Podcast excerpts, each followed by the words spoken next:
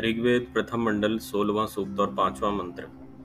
सेमं नः स्तोममागह्युपेदं सवनं सुतम गौरो न त्रिषितः पिब। पदार्थ।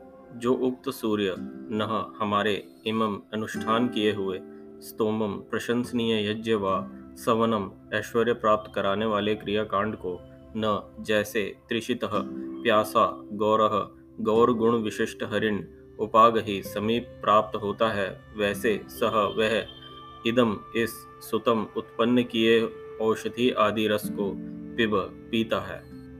भावार्थ, इस मंत्र में उपमा अलंकार है।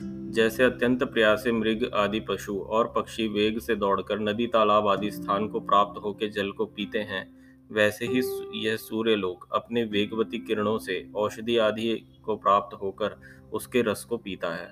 सो यह विद्या की वृद्धि के लिए मनुष्यों को यथावक्त उपयोग करना चाहिए। इस मंत्र में, पिछले मंत्र के आगे की कड़ी जोड़ी गई है। पिछले मंत्र में हमने जैसे समझा कि अग्नि, विद्युत, सूर्य और वायु के कारण जितने भी स्थूल पदार्थों को हम सूक्ष्म में परिवर्तित करते हैं उन सभी को सूर्य की किरणें खींच लेती हैं। तो यहाँ पर इस मंत्र में एक प्रकार से उपमा या उदाहरण के साथ ये बात समझाया गया कि कितनी तीव्रता के साथ वो पी जाती हैं।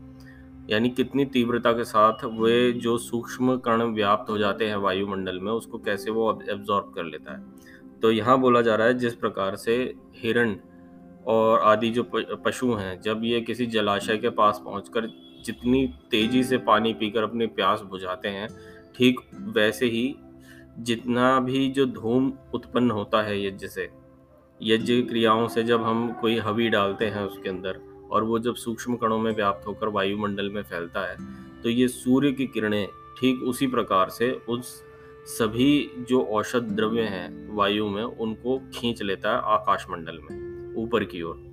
और, और इन्हें पुनः वायुमंडल में या अंतरिक्ष में बादलों में स्थापित करके वर्षा के माध्यम से नीचे बरसा देता है, जिससे कि हमारी जो पृथ्वी पर नाना प्रकार के जो औषधि समूह हैं, उनकी उत्पत्ति होती है, जिनका ग्रहण करने से, जिनका रस पीने से हम सभी के शरीरों की पुष्टि संभव हो पाती है। तो देखिए कितना सुंदर उदाहरण इसके अंदर दिया गया है, और देखिए उस परम पिता परमात्मा की रचना को समझने की कोशिश कीजिए, उसकी दया को समझने की कोशिश कीजिए कि जो उसने इतना सुंदर एक पदार्थ बनाया, सूर्य, और उसको इस तरह से कार्य, क्रियाशील बनाया कि वह जो है वायुमंडल से उत्तम उत्तम रसों को खींचता है और पुनः वर्षा के रूप में उन्हें वर्षा के दोबारा से उस साइकिल को रिस्टोर कर देता है। तो ये सारी चीज़ें ऑटोमेटिकली एक रिसाइकल मोड में चलती रहती हैं। तो उस ईश्वर की कारीगरी को देखिए और उनको उस परमपिता परमात्मा को धन्यवाद कीजिए जिसने इतना सुंदर